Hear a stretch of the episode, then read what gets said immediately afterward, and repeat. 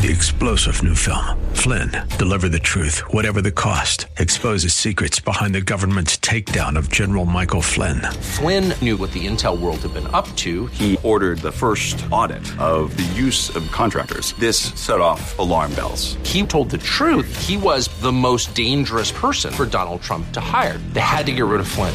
Flynn, deliver the truth, whatever the cost. Available now. Watch it today. Go to salemnow.com. Salemnow.com. Pastor Keith Crosby of Hillside Church. But what you have here is an example of confirmation bias. People looking for the exception to justify what they want. And I get it, it's hard. It's hard because when you haven't been taught thoroughly sometimes, you can lapse into practices because maybe you don't understand the Word of God as fully as you should. And that's why it's, it's often what's not taught that harms the church or its people.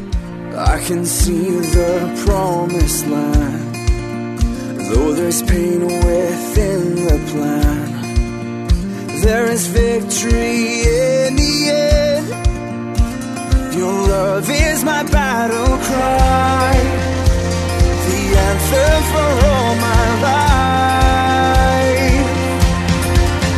Every giant will fall, the mountains will move, every chain of the past you've broken into. All the fear of the lies, we're singing the truth that nothing is impossible with you. Oh.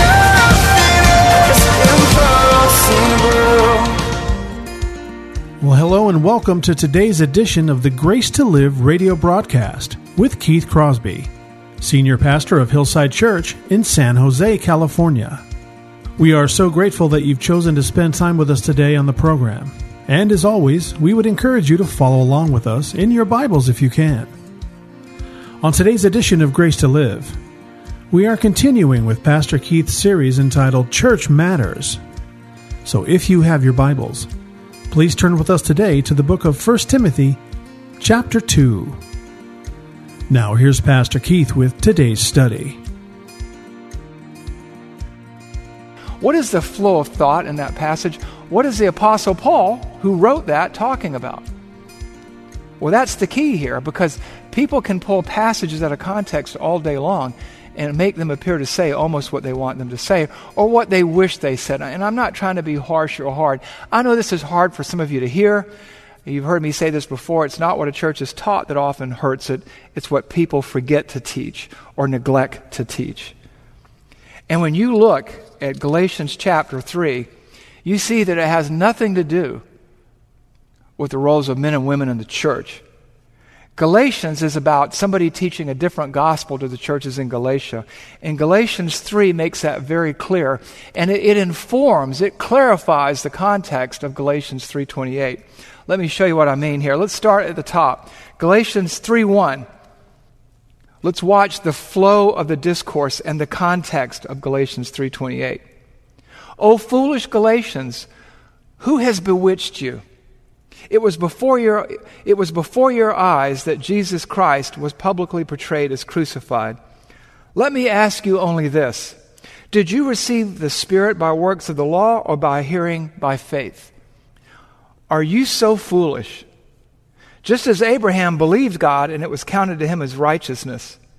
Know then that those of faith are sons of Abraham. Now it is evident that no one is justified before God by the law, for the righteous shall live by faith. Now before faith came, we were held captive under the law, imprisoned until the coming of faith would be revealed. So then, the law was our guardian, some translations say schoolmaster, until Christ came, in order that we might be justified, saved by faith. But now that faith has come, we are no longer under a guardian. For in Christ you are all sons of God through faith. There is neither Jew nor Greek, there is neither slave nor free, there is no male, there is no female, for you are all one in Christ Jesus. And if you are Christ's, then you are Abraham's offspring, heirs according to the promise. So Galatians 3:28 does nothing to eliminate gender distinctions. It just basically says that we're all saved the same way by faith. We are all children of Abraham by the same means, by putting our faith in Christ. Just as Abraham believed God and it was credited to him as righteousness, when we trust in Christ, when we embrace Christ, we become heirs according to the promise, whether we're a Jew or a non Jew, whether we're free or slave, whether we are male or female. Regardless, we are all saved the same way and grafted into the family of God by the same means. It, this is all about salvation. This is all about us needing to be saved in the same way. All needed salvation, none deserved it. We're saved by faith through grace because all have sinned and fall short of the glory of God, and all are saved by faith. And so you can't make that case from Galatians 3:28. I understand we'd like to or you'd like to, but it can't be done. Now some look at Galatians 3:28 and say that the, the gender distinctions that were created at the fall have been redeemed and nullified by Galatians 3:28. But that's a tall, that's a long leap. Why? Because Adam was created first then Eve, right? That's 1 Timothy 2:12 and and Genesis 2 is before the fall. And so there's nothing about redeeming anything from the fall. The primacy of the firstborn existed from the very beginning when God saw all that he made and behold it was very good. You see, nothing in Romans 12 touches 1 Timothy 2 12, 13, and 14.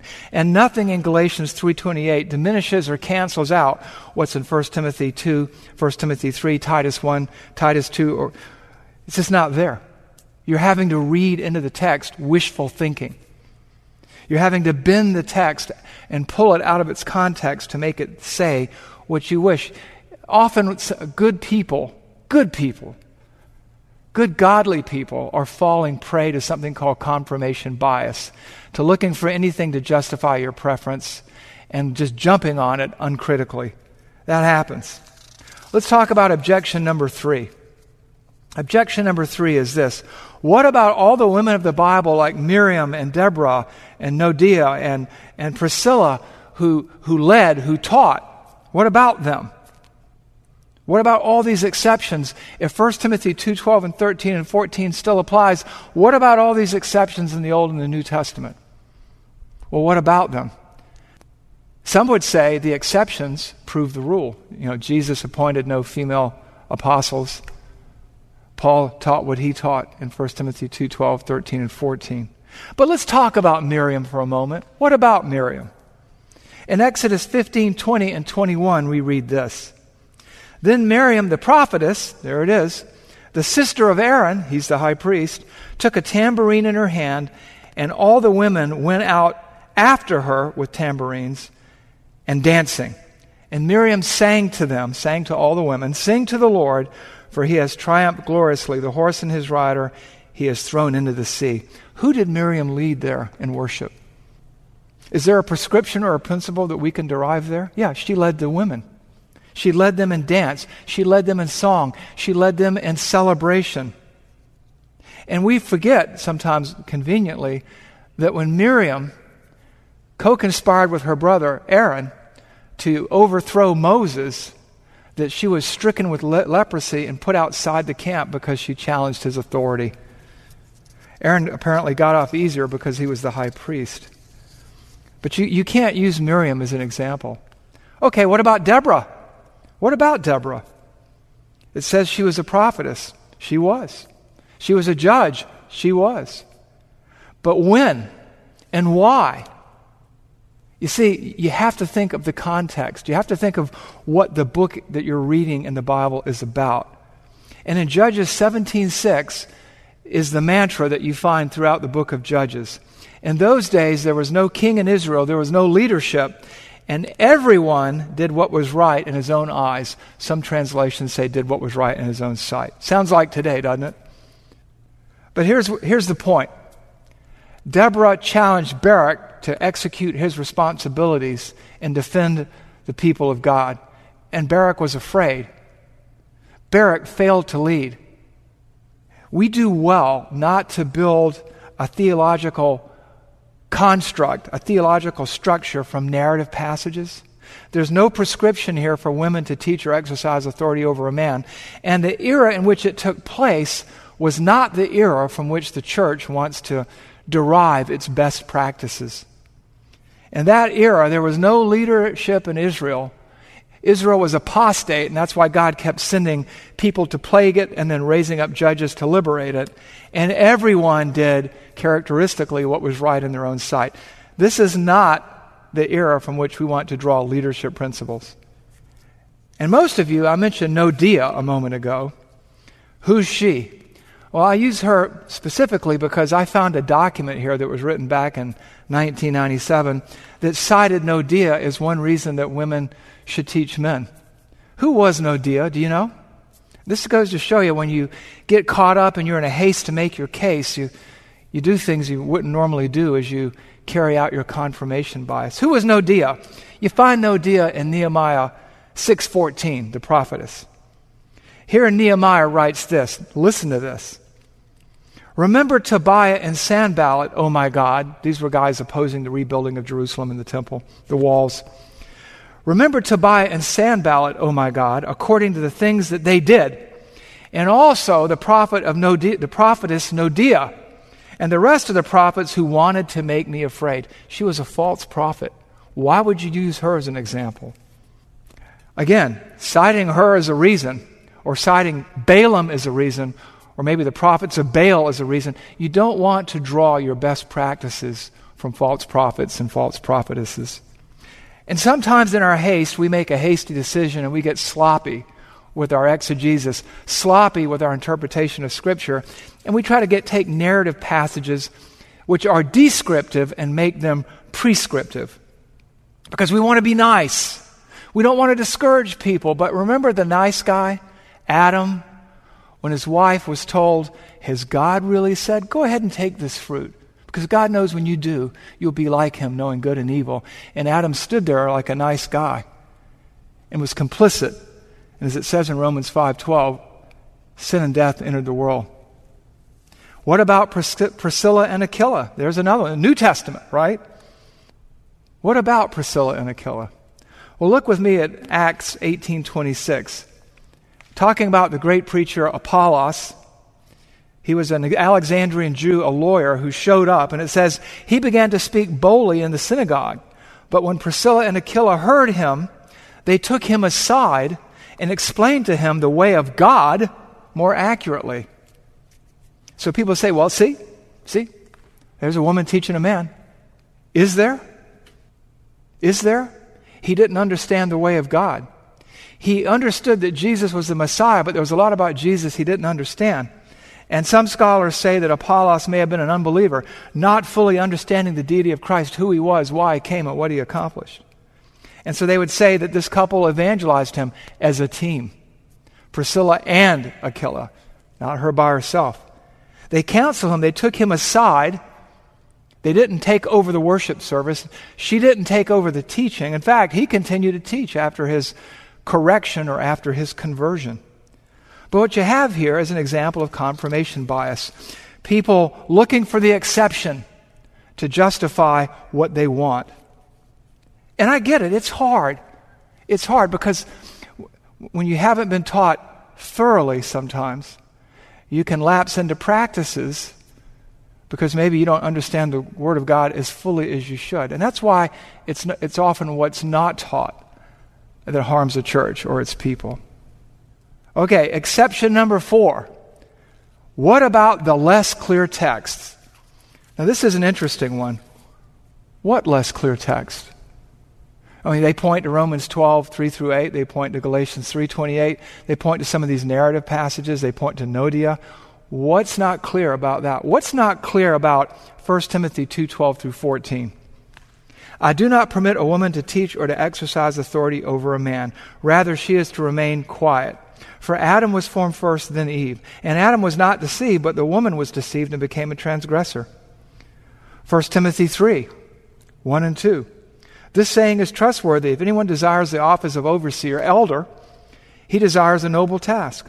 Therefore, an overseer must not be above reproach, the husband of there must be above reproach the husband of one wife, sober minded, self controlled, respectable, hospitable, able to teach. Elders, the primary teachers and leaders of the church are men. What's not clear about that? Titus 1 6. If anyone is above reproach, the husband of one wife, and his children are believers and not open to the charge of debauchery or insubordination, he must hold the firm the trust, to the trustworthy word as taught, so that he may be able to give instruction and sound doctrine and able to rebuke those who contradict it. Or verse 13 in, second, in 1 Timothy 2. For Adam was formed first, then Eve. Or 1 Corinthians 11, or Titus 1, or Titus 2. What are the unclear texts it's pretty, in the pastoral epistles, it's pretty clear that God has established interdependent roles and goals for men and women, and those roles and goals aren't exactly the same, and that there are restrictions, just like there was in the Garden of Eden. And we do well not to ignore God's prescriptions, not to uh, break, go outside of His parameters. And so, you need to understand that the scriptures are clear. It's not rocket science. The text says what it says, and you and I can't make it say anything differently. We can't. So, what's the big deal here? What is the big deal? And I said this last week it's not about women, it's not about men, it's not about elevating one over the other or anything like that. It's about the inspiration of Scripture. It's about has God really said? that women cannot teach or exercise authority over a man? Has God really said this is a forbidden fruit you should not touch? Now, it's obviously not as serious as an offense as what took place in the Garden of Eden.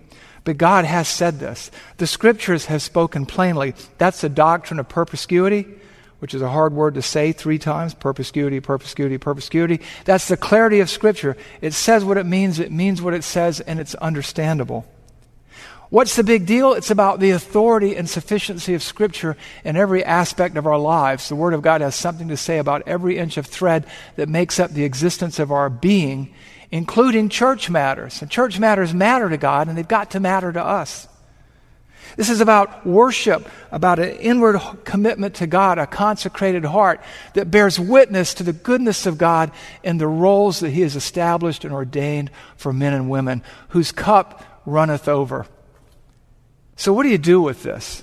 What do you do with this? Let me give you some suggestions for application. And you see the word finite there because I cannot give you a list of 767.251 things that you can and cannot do. Application is the work of the student of God's Word.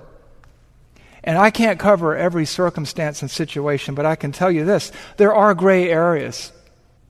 People often ask, well, just how far can I go? How far can I go? How, how close to the edge can I get? Wrong question. You know, in, in premarital counseling, if a couple asks me, well, how far can we go without forfeiting our purity? I would say, wrong question. The question isn't how, how much can you get away with? The question is, what does God want? How can I bring pleasure to God? How can I bring glory to God and good to others and grow in the process myself? How can I do what I do for the common good that I may encourage other believers? But that said, there's, there are gray areas. Let's talk about couples. Couples can serve together like Aquila and Priscilla, or Priscilla and Aquila. This could be a, a, a small group. They could facilitate a, a marriage class together. But you just want to be careful right? You don't want to violate God's word. God is good, and He's offered us His best. Let us not demean the good gifts that He's given us. Conferences. What about conferences? Well, a conference isn't a church service. A woman may be a panelist at a national, regional, or international con- uh, uh, conference. She may take part in a panel discussion. This is particularly true of, you know, whether it's technical expertise or, but it's not a regular gathering of the assembled church. I attended a conference uh, a few years ago, uh, it was, and, and there was a, a, an ethicist speaking on abortion. The woman had a PhD in ethics, and she had a Juris Doctor. She was a lawyer. But it wasn't a church service, and she wasn't telling me how to live my life before God. And she wasn't exercising an ongoing basis spiritual authority over me. Then there's baptisms. We often have people give testimony when they are baptized, men and women. We'll have a mother and a father come out and pray and say a few words. Nothing wrong with that. Somebody may talk about how their faith enabled them to survive cancer or overcome hardship, or may share experiences from Christian service. This is bearing testimony, but it is not teaching and exercising authority over the congregation. You know, you have to ask yourself, am I in authority over the people that I'm speaking to? Are they the gathered church under the authority of the teacher or the preacher? Is this an ongoing teaching engagement or a series of engagements? Are the listeners gathered together in obedience to God words, God's word in Hebrews 10 24 and 25? Or what is this? You know, so that's the gray areas. Tre- be careful. Beware of the half empty glass. Beware of the nice guy. who says, go do what you want to do. You just want to be careful. I remember years ago, I was, we were baptizing somebody at my church, and the lady got up there to give her testimony and talked for 35 minutes. She had her unsaved family, a handful of them in the back, and she ended up preaching a message. And I remember people going, Whoa, what's going on here? And I said, Look, guys, she got carried away. I'm not going to lay awake at night worrying about what if. Stuff happens. But, the, but, the, but when it comes to these gray areas, be careful.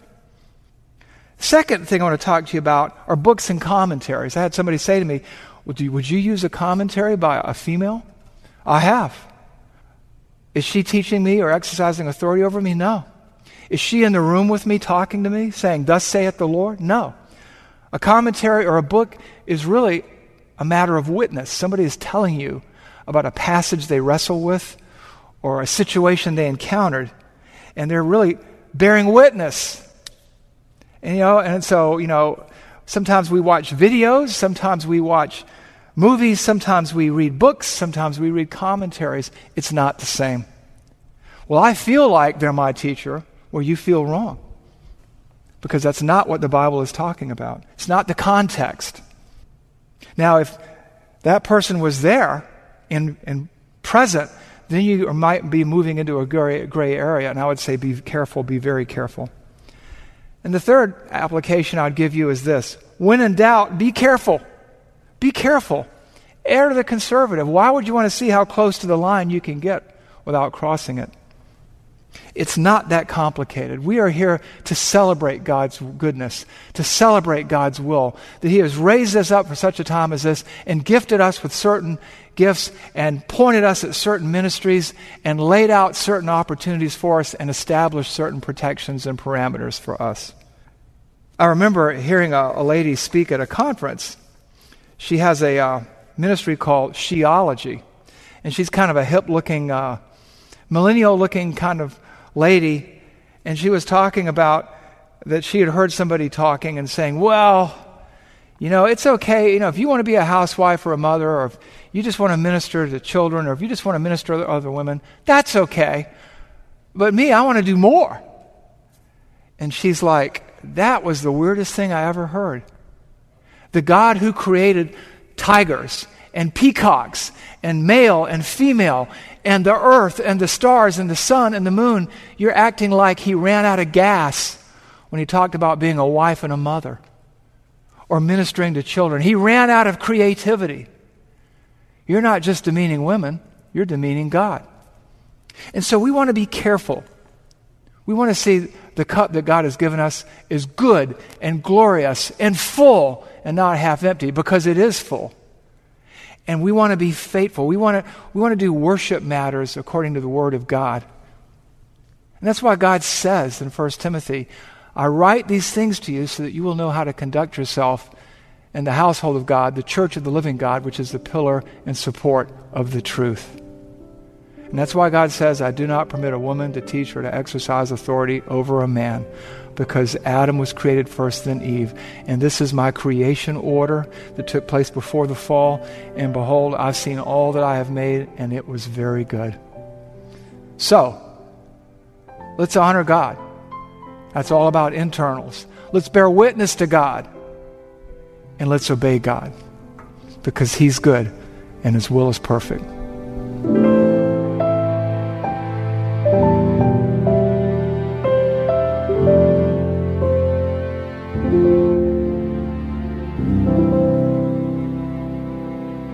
Pastor Keith Crosby with today's Grace to Live radio broadcast. We are so grateful that you've chosen to spend this time with us today here on the program.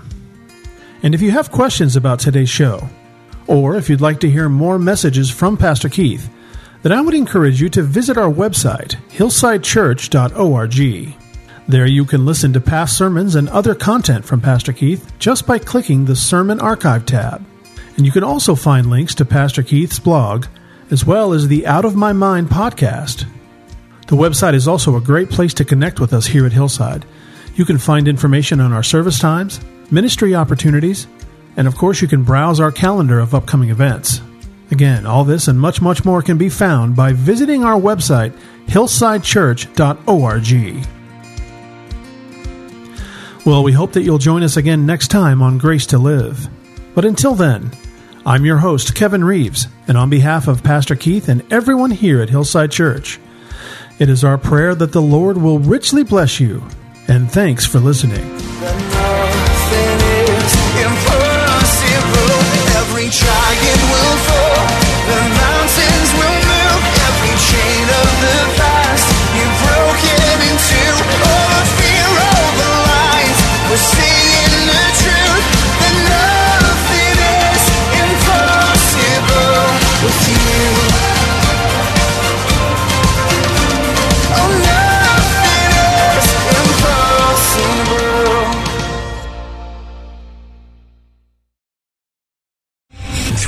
general Michael J. Flynn, head of the Pentagon Intelligence Agency, knew all the government's dirty secrets. He was one of the most respected generals in the military. Flynn knew what the intel world had been up to. He understood its funding. He ordered the first audit of the use of contractors. This set off alarm bells. The explosive new documentary, Flynn, Deliver the Truth, Whatever the Cost, uncovers the facts behind this scandal. Flynn told the truth. He was the most dangerous person for Donald Trump to hire. I find out the worst enemy that I'm going to face in my life is right here in America. They took my assessment and they wanted me to change it. And I was like, I'm not changing it. They had to get rid of Flynn. With in depth interviews, archival footage, and never before seen personal records of the man behind the headlines. I just felt like I was drowning. Flynn, Deliver the Truth, Whatever the Cost. Available now. Watch it today. Go to salemnow.com. Salemnow.com.